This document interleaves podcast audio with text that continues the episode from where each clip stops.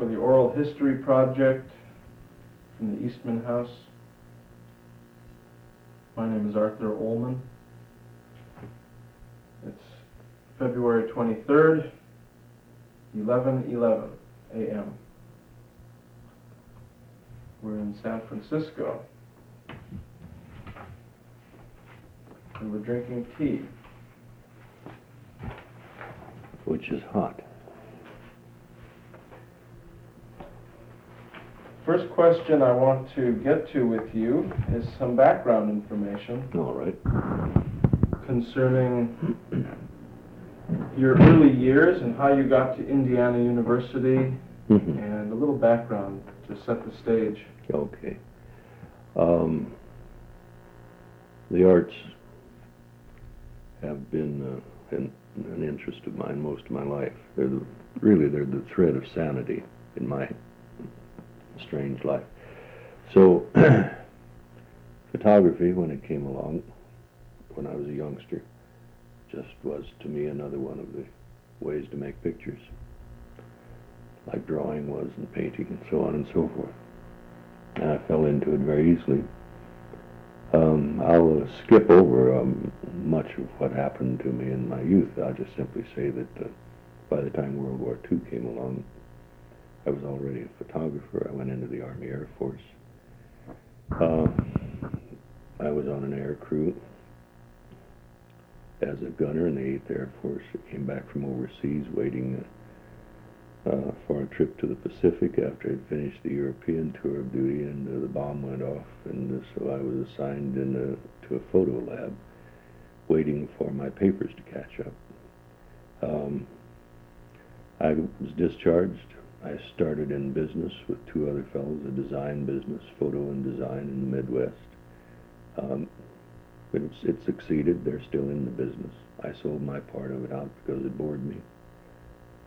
Uh, and went to um, Los Angeles uh, to the Art Center uh, in 19, late 1946 or 47, I've forgotten which, 46 I guess it was, because I wanted that finishing touch that the Art Center could give. Uh, there I met uh, a number of people uh, as guests, none of them on the faculty except Eddie Kaminski, but he brought in guests. Man Ray was one, and um, Ansel Adams was one, and uh, Edward Weston was one, and on and on like that. And uh, I became interested at that time uh, in something I had just started in the Army, and that was documentary photo work. So I worked out in Boyle Heights District and other places in LA, and finally I quit the Art Center, realizing that what they had to offer and the direction I was going were no longer the same. And uh, I wanted some background in anthropology and uh, chose by sheer accident uh, Indiana University because I could establish state residency there. And my mother was living in the state at the time. So I went to IU and took some courses in anthro by 1948. No intention of getting a degree or any of that sort of thing. I became so fascinated with the idea that uh, a university is just what it is, a university. And I stayed on for a few degrees and did research and taught in anthro and so on. And it was there that I met Henry Smith. Uh, I met him, I believe, uh, probably in the spring of 1948. I asked him if I could use his photo lab, and he was rushed and busy, and uh, he was kind enough not to tell me to screw off, but that's what he would like to have done, I'm sure. And so he said, you'll have to sign up for a course. So the next year I signed up for beginning photo because that was the only thing open. And uh, we didn't get along at all at first because he was trying to put me through the Bauhaus training program, and I had already been through something like that many years before. And then I showed him my documentary work, and he immediately uh, uh, said, you know, you should be doing independent study. And uh, from then on, we got on very well. We had a lot in common in terms of our interests. Uh, our marriages took place about the same time. Our first children were born a month apart. You know, many things of this of this sort took place. Um, his concerns very independent, and mine uh, equally independent. uh, didn't fit too well into most of the organizational patterns of photography. And uh, being in the Midwest, really quite isolated uh, at Indiana, he was. Um, I think um, held us together, he and I and Jerry Uelsmann and Jack Welpott and a number of other people, because there was just a place that you're rather isolated, you felt at the time. so that's how I got to know Henry. And we've been uh, uh, colleagues and friends uh, all ever since, which is, I guess, what, um, 23, 4, 5 years. Well, it's interesting that you were one of the uh, few people who seem to have gone against the tide of uh, the great rush to California in the years when Weston and Adams and Minor White yes. were, were all out here well, I'm, people from the Midwest, yeah. basically. I came back um, uh, 1952. I had I wanted to do some research in uh, in the folk art, uh, non-European uh, folk art uh, collection over at Berkeley, and I moved my young family at that time, uh, with just one youngster, back out here, and I met Minor at that time. He was just getting ready to leave to go back to Rochester, or to go to Rochester for the first time. Uh, and uh, as I mentioned in uh, that after image issue on SPE, our conversations were relatively short and uh, we didn't speak too seriously about the subject of photography and so on, except through correspondence occasionally. Uh, he was kind enough to stay in touch with me and uh, with Henry. And I think uh, for, for, Henry, uh, that was a, that was really a sort of godsend because uh, he felt terribly, terribly isolated. I can't uh, impress that upon you enough. Uh, he was being passed over for promotion because he didn't fit the mold that the chairman of the art department had in mind. Uh, photographers should look like somebody, and this man was making synthetic color prints, photograms, all this sort of thing. And um, Henry Hope, who was chairman of the department, I suspect, had Steichen in mind, or someone as far back as that. And uh, Smith didn't fit that. Uh, so he was already a man of 42 years old when he started teaching there. I believe he was, and maybe he wasn't quite that old. Well, close. He'd been through World War II. He'd been an editor of magazines, newspaper man, so on and so forth. He knew the business, you know, but that doesn't help in academia sometimes. So he felt isolated. He felt put upon. Uh, he became, um, I think, I think he became very bitter about the system that he was into and has berated himself lately after retirement for not having left. Well, I think many of us are very happy he didn't leave, but it took its toll on him. So, could we could we talk a bit about his teaching? Uh, what kind of assignments? What was he actually doing in the classroom?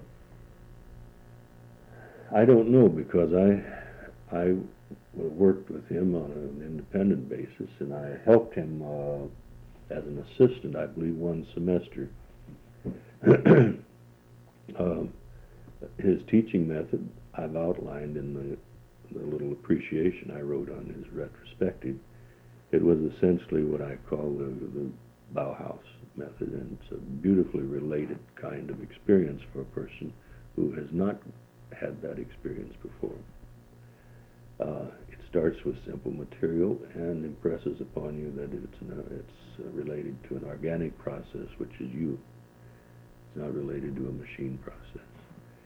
Um, Henry, I know over the years, was impressed by Moholy and had corresponded or had written to Moholy before Moholy came to this country. I didn't get an answer until Moholy arrived in Chicago, then got correspondence and they began talking about color theory, so on and so forth. And Henry was the first photo teacher at the new Bauhaus, where he brought his enlarger and Moholy brought his enlarger, and that was the photo department. That's how it started. yeah. Uh, at that time, Kepes, and uh, then later Arthur. Chicago. Siegel. Siegel, and others who were involved, and so on and so forth.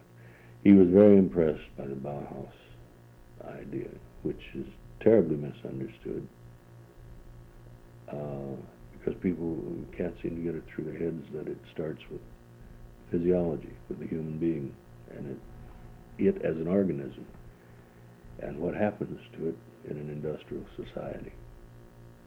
Did uh, did he discuss with you, or, or do you know what his feelings were concerning Moholy's ideals about design for industry, uh, applied art, social utility of art? Yes, he uh, said that he wouldn't teach, if I recall, the one occasion. He said that he wouldn't teach people to be uh, commercial photographers. He would teach them to be photographers. That is, to know their materials, find a central image that they could make some sense out of their own life with, uh, to master things. They could do with it what they wished after that. But he also, while he was showing you the rudiments, he was also talking about the values, how the value judgment is placed upon whatever comes out of the end of this process. And so you were getting what I will still call a liberal education while also getting a studio education.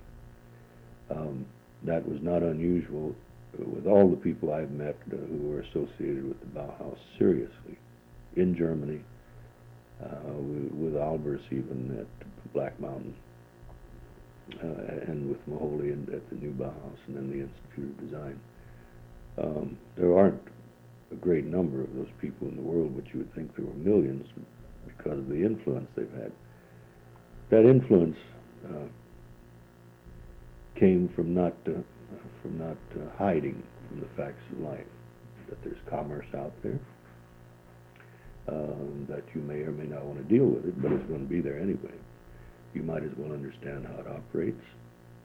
Uh, whether you want to relate to it, use it for your purposes, or be used by it is up to you.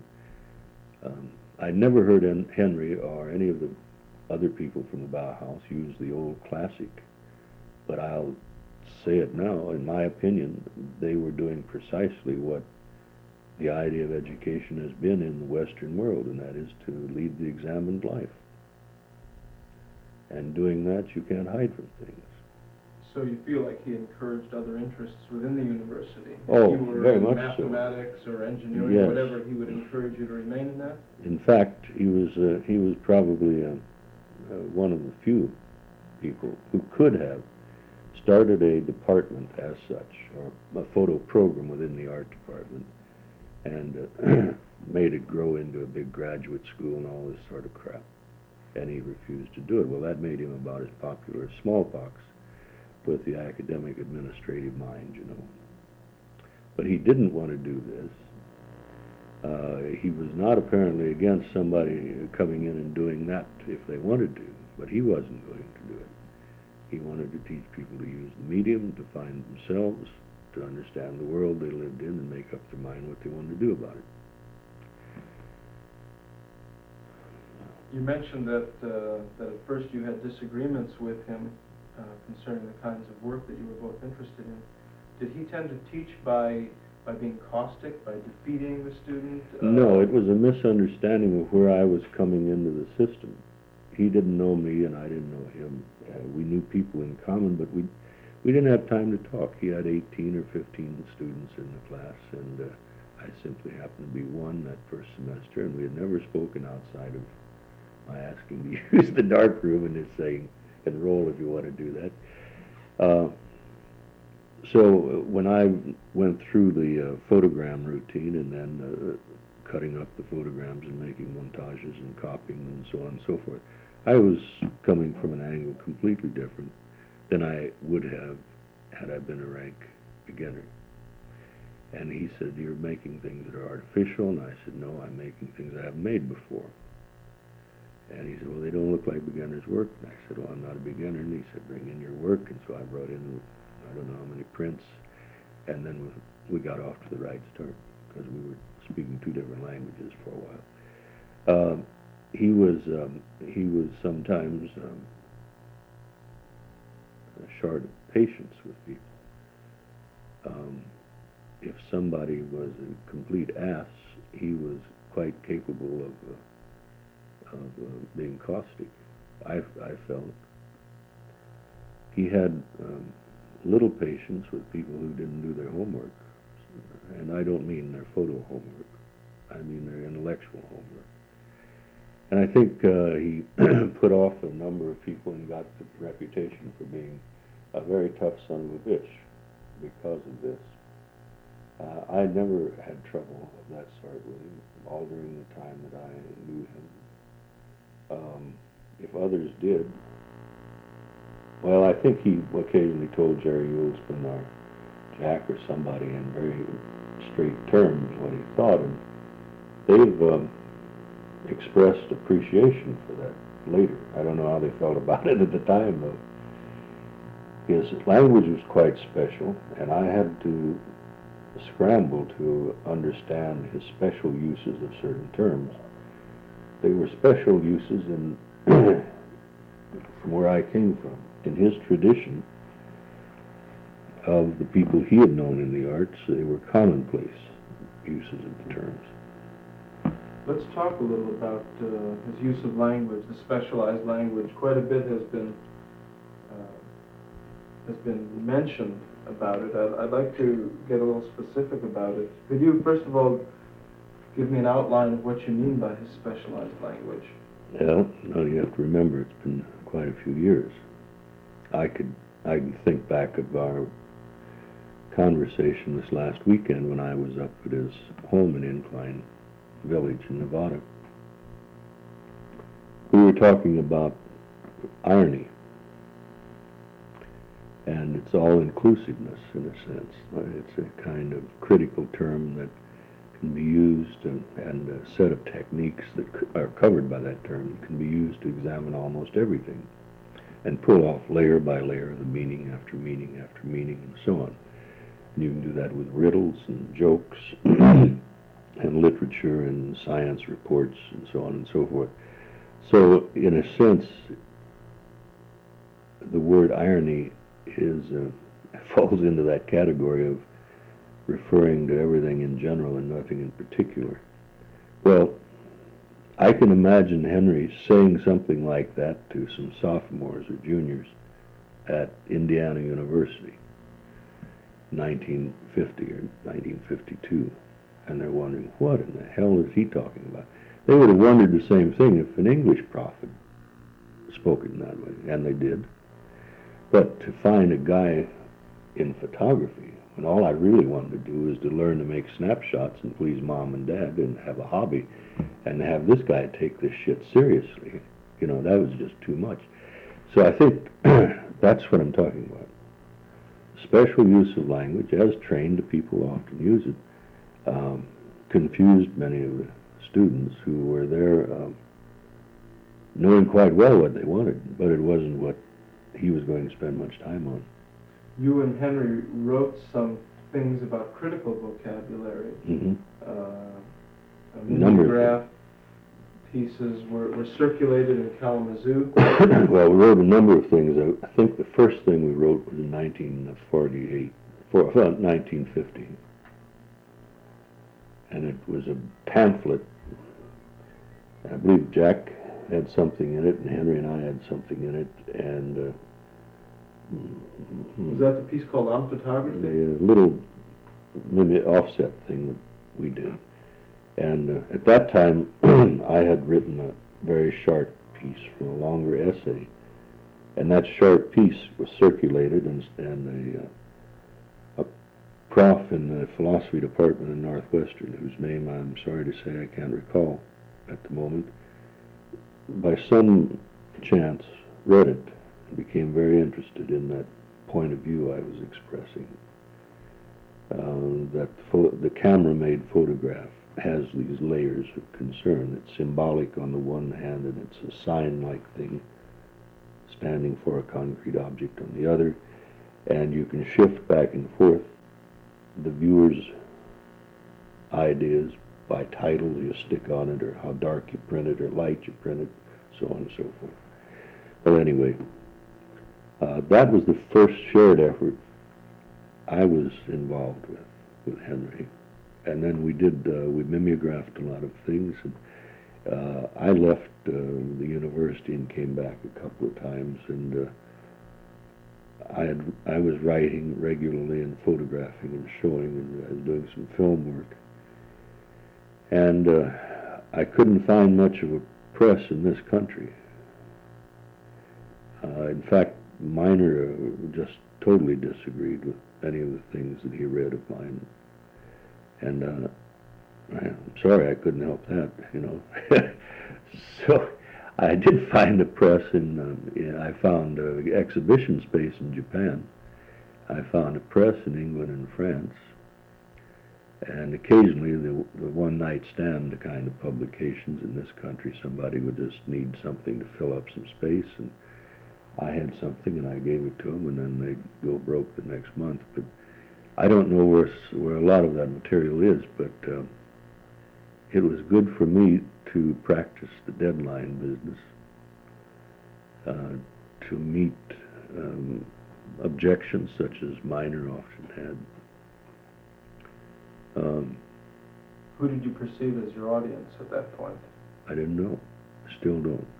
I well, I can I can name individual people, but I can't I can't find a group. Perhaps uh, I can imagine. Is more more of that planned, or is that has oh, that I've died? Got, no, I've got packing boxes of things, and uh, Henry just asked me last uh, weekend if I, I'd mind if he would get the uh, Jim uh, Enyart down in Arizona to um, request formally that I send him my papers. Um, I wouldn't mind, except that they're in such a mess and they're so disorderly uh, that I don't think it would be of any great scholarly value. There are a few things I would like certainly to to to forward to him because I think they might be of interest sometime in the future. But they're so damn special. I mean, special in terms of special interest and uh, fairly abstract and so on. That I, I we've got enough of that sort of thing in the in the uh, photo press at the moment. And I'm not interested just in photography. I'm interested in human behavior, and photography is the key for my understanding. In that early piece on photography, uh, it has come to my attention that uh, that was a traumatic experience for Jack Welpott because uh, he wrote something at Henry's request, and then Henry said, here, Robert Forth better rewrite this. And then you re rewrote Jack's piece, and it made him very nervous about his writing ability for several years.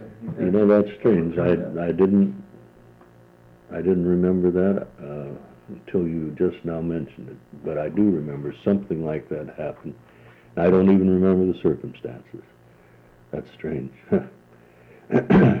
well, writing is not uh, writing is a second language, and uh, I think uh, the sooner people understand that, uh, they can they can uh, make peace with themselves if they feel they aren't quote good writer.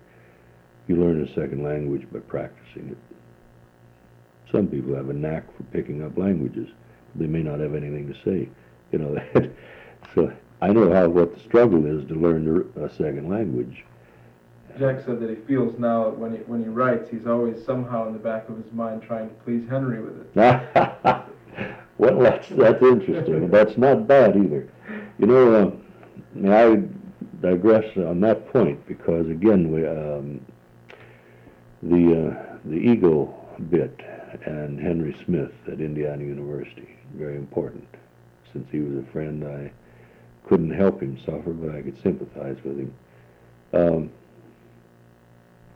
in music, it isn't at all unusual for a person to say something like Jack said about a teacher. But in the visual arts, we're all supposed to have uh, jumped full grown from Zeus's head like Athena. You know, here we are. We have no, we learned from no one. We came from nowhere. We are here. Miracle. Voila. and uh, it's one of the few areas. Painters are this way, and the sculptors, and the whole goddamn bunch of visual artists are that way. And I don't quite know why. I wish I did know why, but I don't quite know why. Um, the last publicly recognized, nationally recognized artists who, in my opinion, um, behaved like musicians very often do, performers, dancers do occasionally, uh, were the people from um, like Matisse's age. When he said he owed a certain amount to his teacher, who, though an academician, uh, taught him a sense of freedom. Jackson Pollock, on the other hand, and in that film that Namuth made, Namuth, uh, said something about Tom Benton. He said uh, when he studied with Tom Benton, he was grateful to him because Benton gave him something to fight against. Now, uh, that's an interesting way of using teachers. Um, Jack should, I would say, uh, shouldn't feel that he's out of a tradition when he says he has a teacher looking over his shoulder. As long as it isn't a father or a God, you're you're safe. if you've got Jehovah over there, well, you know, it's a guilt thing, maybe. Before we go on too much further, I, I would like to see if we can pick up anything uh, from your recollections of other students who were there at the time. Uh, there was Uelsmann, uh, Jerry Jerry Stepp. Stephany, Dave Curl, Bob Snyder. And, um, Jerry Stephany and uh, Jerry Uelsmann were there after I had left. I, my relationship with with um, the art department and with Henry was like the relationship of many of his students. I was mainly in anthropology at the time, though I was taking actually a double major. Uh, in fact, I didn't know I was doing that until I was told by the dean of students, just take a few more courses and you'll get a degree. And I thought, oh, Christ, that's great. so I had, I had absolutely no plan to my education except I was very curious about certain areas. But I, I, I enjoyed going to that dark room because uh, in the evenings occasionally, uh, he had people from the uh, uh, astronomy majors and PhD candidates and sociology people and math and business. Jack Welpott came from the School of Business in the place. Uh, English majors, all kinds of people with their own points of view, and uh, they sorted themselves out pretty quickly. The serious ones did. Now, in the case of Stephany and uh, and Uelsmann, they had already, if I recall, been to RIT, and they had come for master's work in design, and of course Henry was there, and um, they studied mainly with him. Uh, uh, the next generation would be uh, somebody like David Heinz, who teaches film making over at CCAC, where I'm working. And uh, he again came from other another school and came in as a design student. Paul Sharits came from the University of Denver and learned more about filmmaking from Henry, I suppose, than uh, well, I don't know whether he, he, he also was very fond of uh, Stan Brakhage and learned a great deal from him too. But uh, Henry was able to challenge you to think about what the hell the material was and your organic reaction to it, and what the value of it all is. And uh, it didn't matter whether you were taking uh, photographs uh, through a telescope or in the astronomy department, truly. Uh, the most god-awful illustrations in the world are in science books. If we could only get some aesthetic point of view in some of the scientific pictorial information, there's no telling how we might view the universe and the earth. A little more kindly, compassionately maybe. But those crude, god-awful things, and, and especially the psychologists, uh, I don't know whether you know the dramatic, uh, thematic apperception test a group of hand-drawn pictures, and then you tell a story about them, and they find out what kind of bugs you got. Well, those pictures are just hard to look at. Know, I'd much rather look at the Rorschach ink blots, because at least chance was involved and not a crude dumb ox. you know, so, so that kind of mixture, I'm jumping a bit, but that kind of mixture in a darkroom uh, should have been, in my estimation, the same kind of mixture that you have in a sculpture studio or a painting studio. The astronomy guys in there, and the sociology people, and the nursing people, and so on and so forth. Because the dialogue then comes from a wide variety of points of view, and truly you can begin peeling away meanings and getting down to meanings and meanings you'd never see by yourself. If the instructor is particularly interested in fostering dialogue, that that would be the case. Yeah. Was that true with Oh, yeah. Henry Smith, or was Yeah. he was he a lecturer? No, no, Henry taught, I believe, now I may be mistaken because he and Beaumont may know differently, but I believe that Henry and Beaumont began teaching history of photography the same year, uh, 1946 or 47.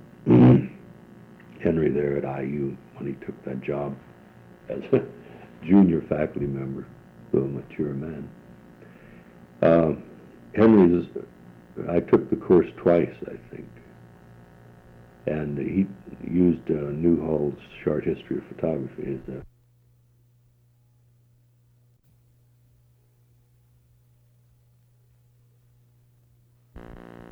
all right. I think I was saying that uh, Henry was teaching the history of photography, and I believe I took the course twice.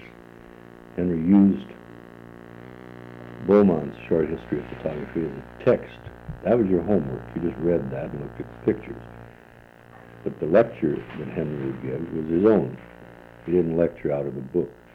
In the meantime, he was taking courses himself uh, from uh, the art historians and from the English critics and so on and so forth. He had the pleasure of studying uh, with Kenneth Burke and with uh, William Empson when he came to this country for a short time and so on and so forth. So he was taking advantage of the university uh, uh, with a certain kind of humility that I think dignifies a scholar. And I, I was saying, I believe, before the tape shut off, that this is a side of, of Henry Smith that is not very often seen or appreciated at any rate, uh, because he does come on very often with very certain statements or certain sounding statements, but he's most willing to consider everybody else's point of view, including students, and he did learn from students, that mix of students from all those departments, and he himself taking courses to improve his own insights and so on. And it hasn't stopped. He's retired now, but um, his book collection and my book collection keep growing because we know how little we know. And um, again, it's like seeing a photograph uh, as he very often did. And he would simply say, I don't understand it. I've got to have some time to think about that. And we've all had the experience, and in my case, it's sometimes been as long as 30 years before I could go back to an image that made no sense to me, and it made sense to me. And it is like learning the second language. First, you have to learn the language, which was the experience in between two viewings, and then you can find out something of what's been said. It's been there all the time, like a book in Chinese, you know. but if you don't know Chinese, tough luck. The Chinese have an expression that says you only can learn those things that you already know. Yes, that helps. You you really don't invent the wheel each time. Um, the beauty of uh, the idea of discovery, and Smith knows uh, something about this in terms of his photograms. Um, you always start from something familiar. Tiniest clue in a photograph or in a text or whatever, if it comes from your past experience, is that anchor point that can get you into the, area that you don't know so well or don't know at all. Discovery occurs that way. Always occurs that way. When uh, David, uh, David, no, Red Hair, that's the guy's name. I've forgotten whether his name was David or not. But Red was a, a student of Henry's and worked for uh, Roy Stryker for a while. And uh, when Red went through Henry's course doing photograms, he was the guy that started using Karo syrup on a piece of glass. And Henry said, God, that's great. Thank you very much. You know, I'm going to use it myself. And uh, never has he hidden the fact that uh, that was a student's discovery. Uh, when I was printing, and I would very often print the same negative in very different ways because it was a different time and it needed a different meaning. And uh, I was not very interested in the long scale West Coast print quality. Some I printed very gray, some of this, that, and the other.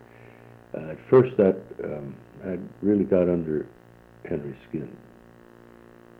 And then I pointed out why I was doing it, and he considered that. I was a student. He considered that, and he said, my God, I've learned something. I can understand something about Walker Evans now that I didn't understand before. Because Evans, whenever he printed himself, very often did those things. He didn't make the classic print, so to speak. Uh, not many people did, those who printed their own negatives, uh, except, I think, uh, uh, Weston to a degree and, and, Adams, because there was a system involved, you know, in the case of, of, of Adams' work. So I found him to, uh, uh, to be easily, up, easily upset by certain people or certain attitudes. I found him to be generous, willing to, to give a footnote to anybody. Uh, never one to uh, to take without uh, giving credit. And um, I was really impressed by a guy who, at uh, his age, with his accomplishments, was still willing to take beginning courses here and there in the university in areas that he wasn't certain of. Did he bring a lot of the, the work of other artists into the classroom for you yes. to see?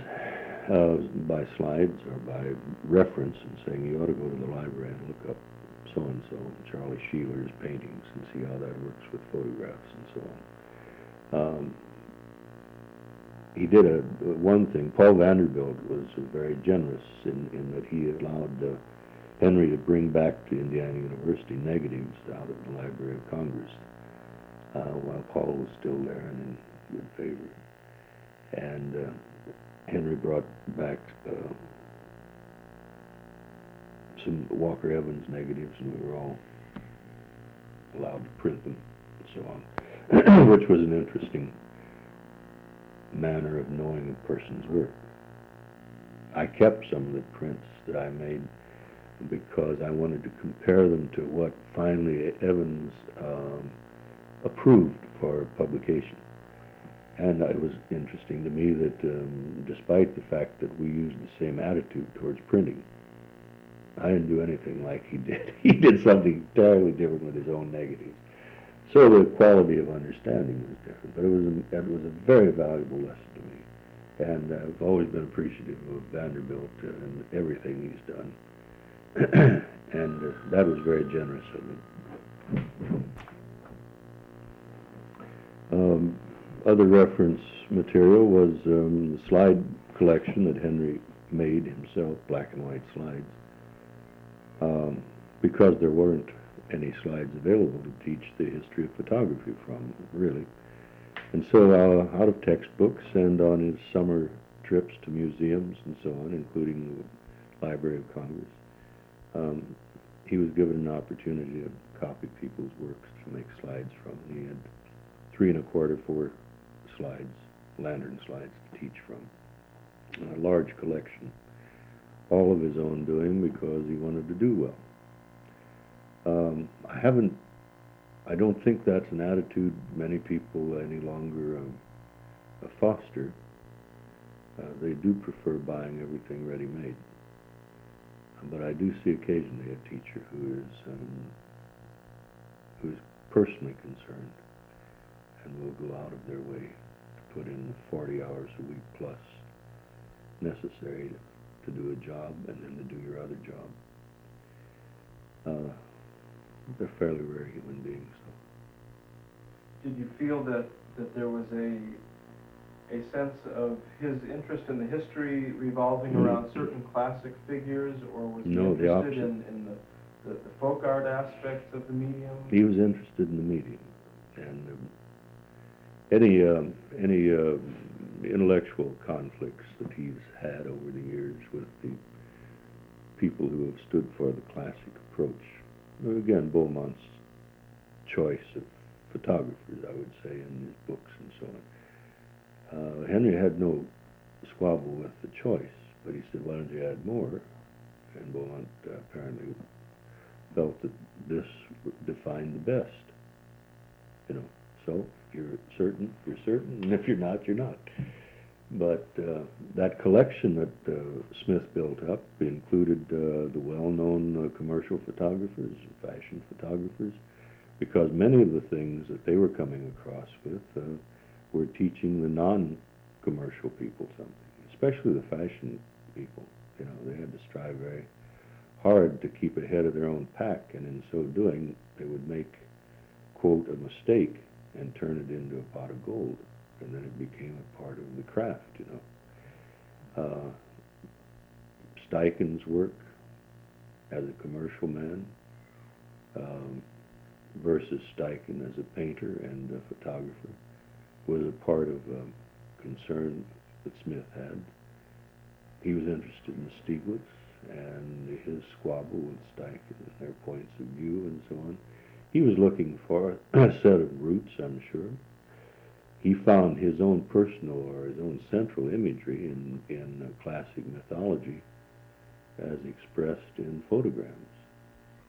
And he, uh, his color concern, I think, is far more profound than anybody except Al King, who was a color theorist that I knew and uh, studied very sharply with at the Art Center in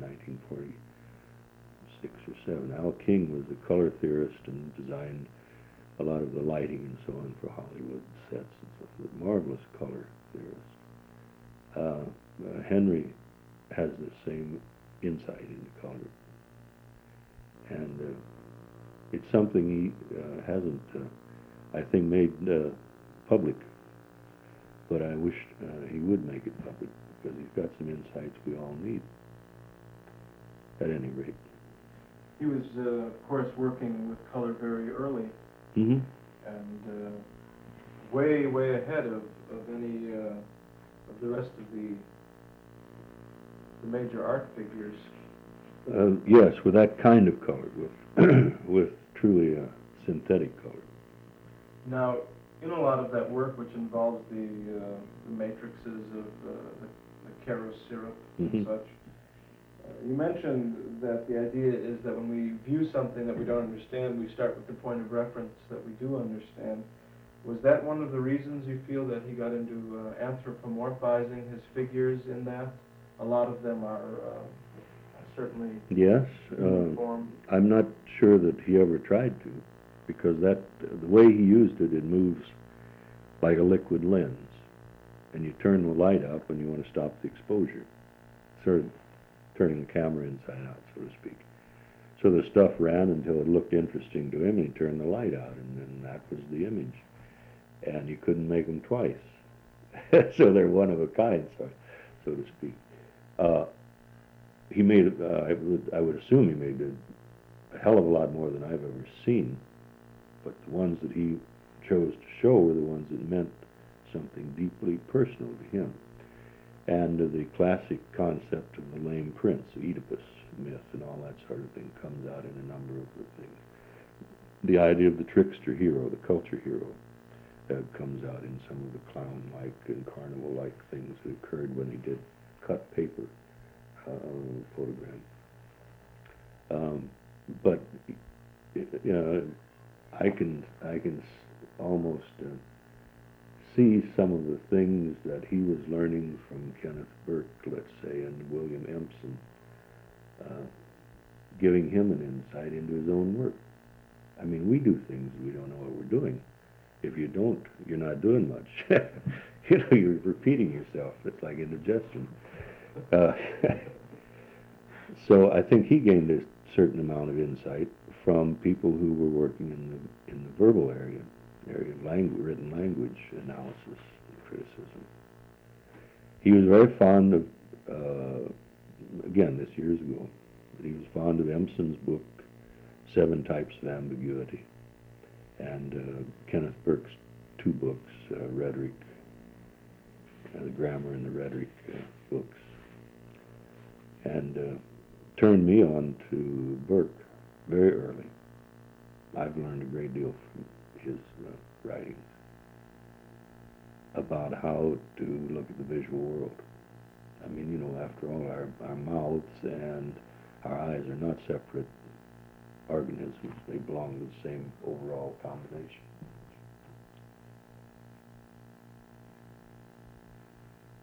Did some of his writing encompass color theory?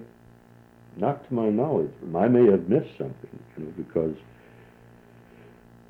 uh, though we are uh, good friends, we haven't always kept in close touch or correspondence. So I may have missed some things that he's written about color. I can't recall offhand anything. Perhaps you have seen something that I don't know about. I'm not aware of anything. No. I'd like to move to another area. Uh, he has a well-known status as an, as an outsider. Yes. Apparently, he was an outsider in terms of the faculty and, and administration of IU. Yes. Yes. He's had something of a status as an outsider in the photographic world. Yes. Um, do you feel that that's a tool or a burden? No, I, um, I'm. I don't believe that you can feel inside and um, be an independent thinker. You can work within organizations, but you can't.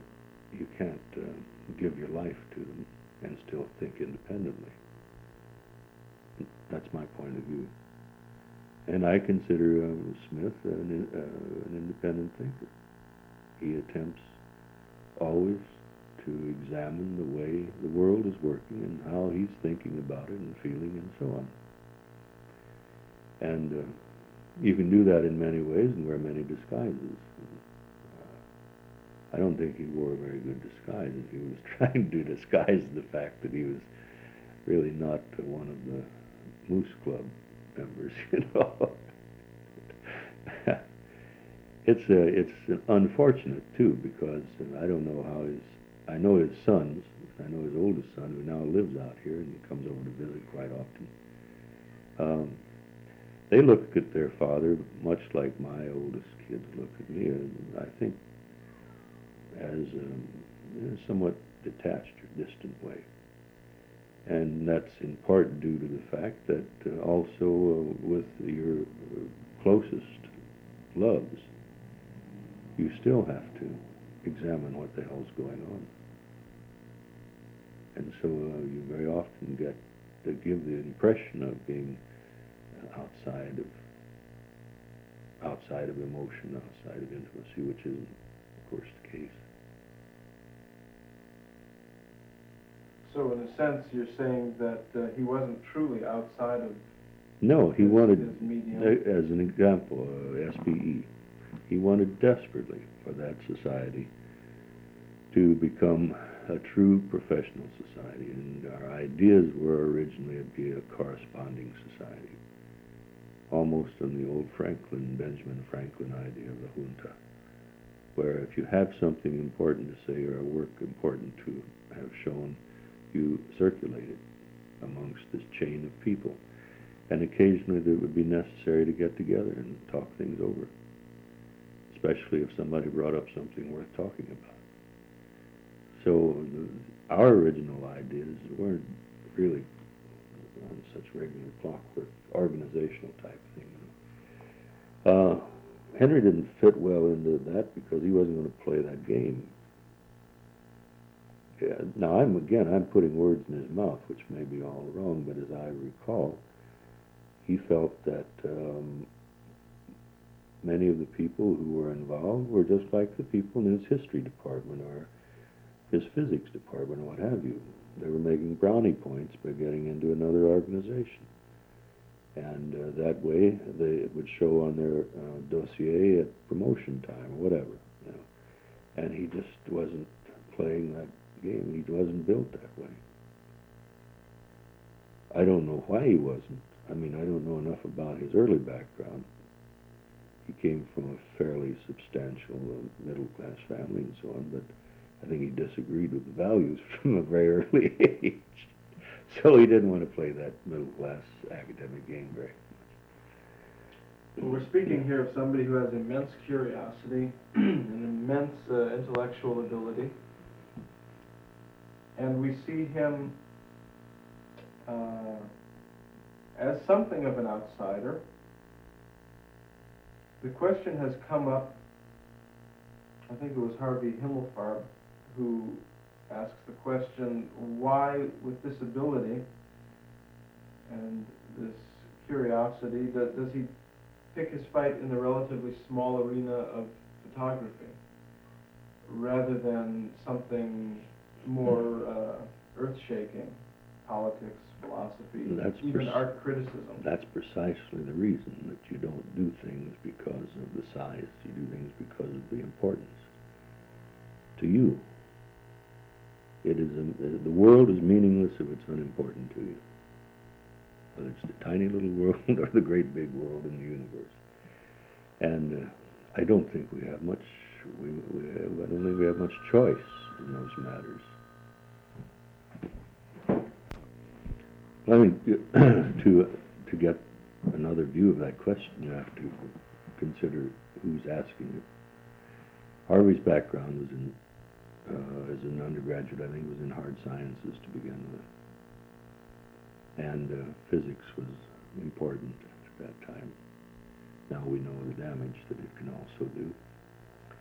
Um, if you're interested in wheeling and dealing, uh, certainly by all means jump into something that has some political power to it. And physics was a very powerful area. By the way, another book Smith and I like very much is the book on Oppenheimer and Lawrence. Because we both told students that we can tell them how to succeed if they want to. And that's one book we tell them to read. See how those guys prepared themselves to succeed and how they manipulated and so on and so forth, and they succeeded. And uh, neither of them were were the were the icebreakers in physics. So I don't think you always uh, are in control of what you choose to be interested in. I think uh, your curiosity has to guide you, not your need for popularity or acceptance. I think the person who is arguing now, perhaps, about um, certain, well, let me put it this way. Before the Kissinger-Nixon regime, you could have argued your head off about acupuncture and got no listeners. That didn't mean that you weren't on the right track. Something else had to take place. It could well be, in the case of some of the things Smith has stood for and investigated, that general conditions will change, and all of a sudden, where has he been all this time? He's always been there. And that's the only answer you can give to anyone. Why do scholars write such esoteric theses at times? Because I hope that's what they were interested in and somebody may make use of it in the future. You, you mentioned something briefly uh, that brings up the question, could he have done more for his students professionally? No. Uh, he could have done more for them materially by becoming a, a theatrical agent, a booking agent. I'm, I'm serious now, even though I picked a facetious term maybe. Uh, I know that the reputations of many chairmen and um, program heads in photography and film particularly have been built on the way they promoted their graduates. Um, I don't recall that Henry has ever um, refused to help someone when they asked. But I don't think he saw his role as a booking agent. And uh, I'm all for that. I think if you're in a university, fine, have a placement program. If you get a letter from a graduate who says, will you write me a letter of recommendation, and you can do it in all honesty, by all means do it. If you know somebody who is doing something that you feel unusual, and you mention it to someone else, and they get a show, marvelous. But you don't need to expect 10% out of that. Uh, That's not your, your mission in life, perhaps. It's the mission of a booking agent. So, uh, there's a there's a division of labor here that uh, finally reflects values, personal values. Harvey's is reflected in one way, Henry's would be in another, mine in another, and so on. And it has nothing to do with right or wrong. Do you feel that there was then at least emotional preparation for the art world? Was, were you appraised of the situation in the art world? I already knew it, see, because I'd come from the art world. and uh, I don't know whether he uh, was able to uh, do much more for undergraduates than to tell them that uh, don't believe everything you read or see, particularly in the area of criticism and reportage on the art world. He certainly was able to do the case history approach, which we were very fond of, a lot of us. And we gathered folklore, and I still have files of what I call folklore on the arts and artists, how they succeeded. And I'm most willing to tell any of my students, verbally, not in writing, but verbally, what I know about the gossip. And I tell them ahead of time, this may be gossip, or if I know for sure that so-and-so slept with so-and-so to get a show, and that's how it happened, I'll say it that way. But yes, he had he had quite a bit of this information, and he got it on those summer trips he made very often, interviewing older photographers, people retired and so on, who they're the they're the treasury, the storehouse of all of this that you'd better not write down unless you put a lawsuit on your hands. it's like Clyfford Still telling me that uh, this history of art that he was writing over the years, he said, uh, probably I'll never publish it because I'll never be able to be rich enough to pay the legal fees that will be required to defend myself.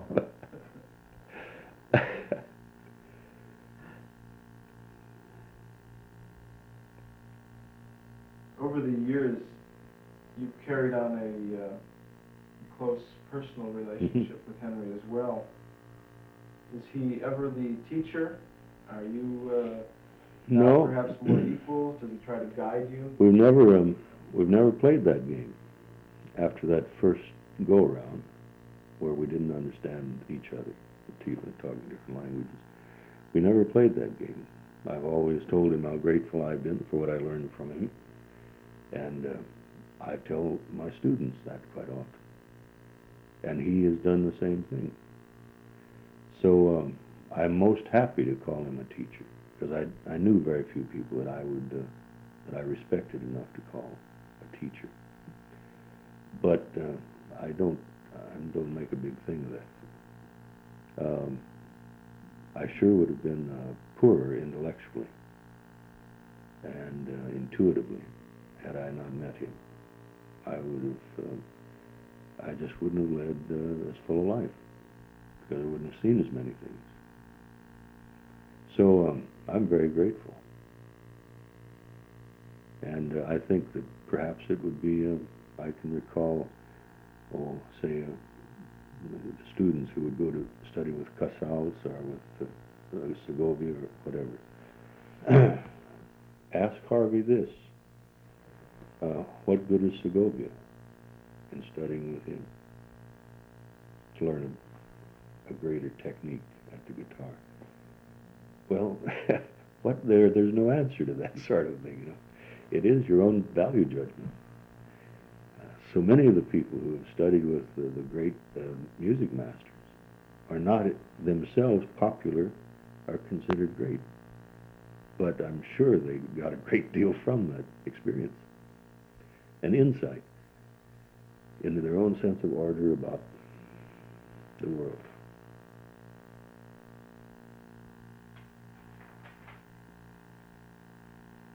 And I'm somewhat reluctant to ask another question on this tape. I have a feeling we're We're on. nearing the end of it. So I'm going to switch cassettes at this point Okay. so we can dive into a new one. All right.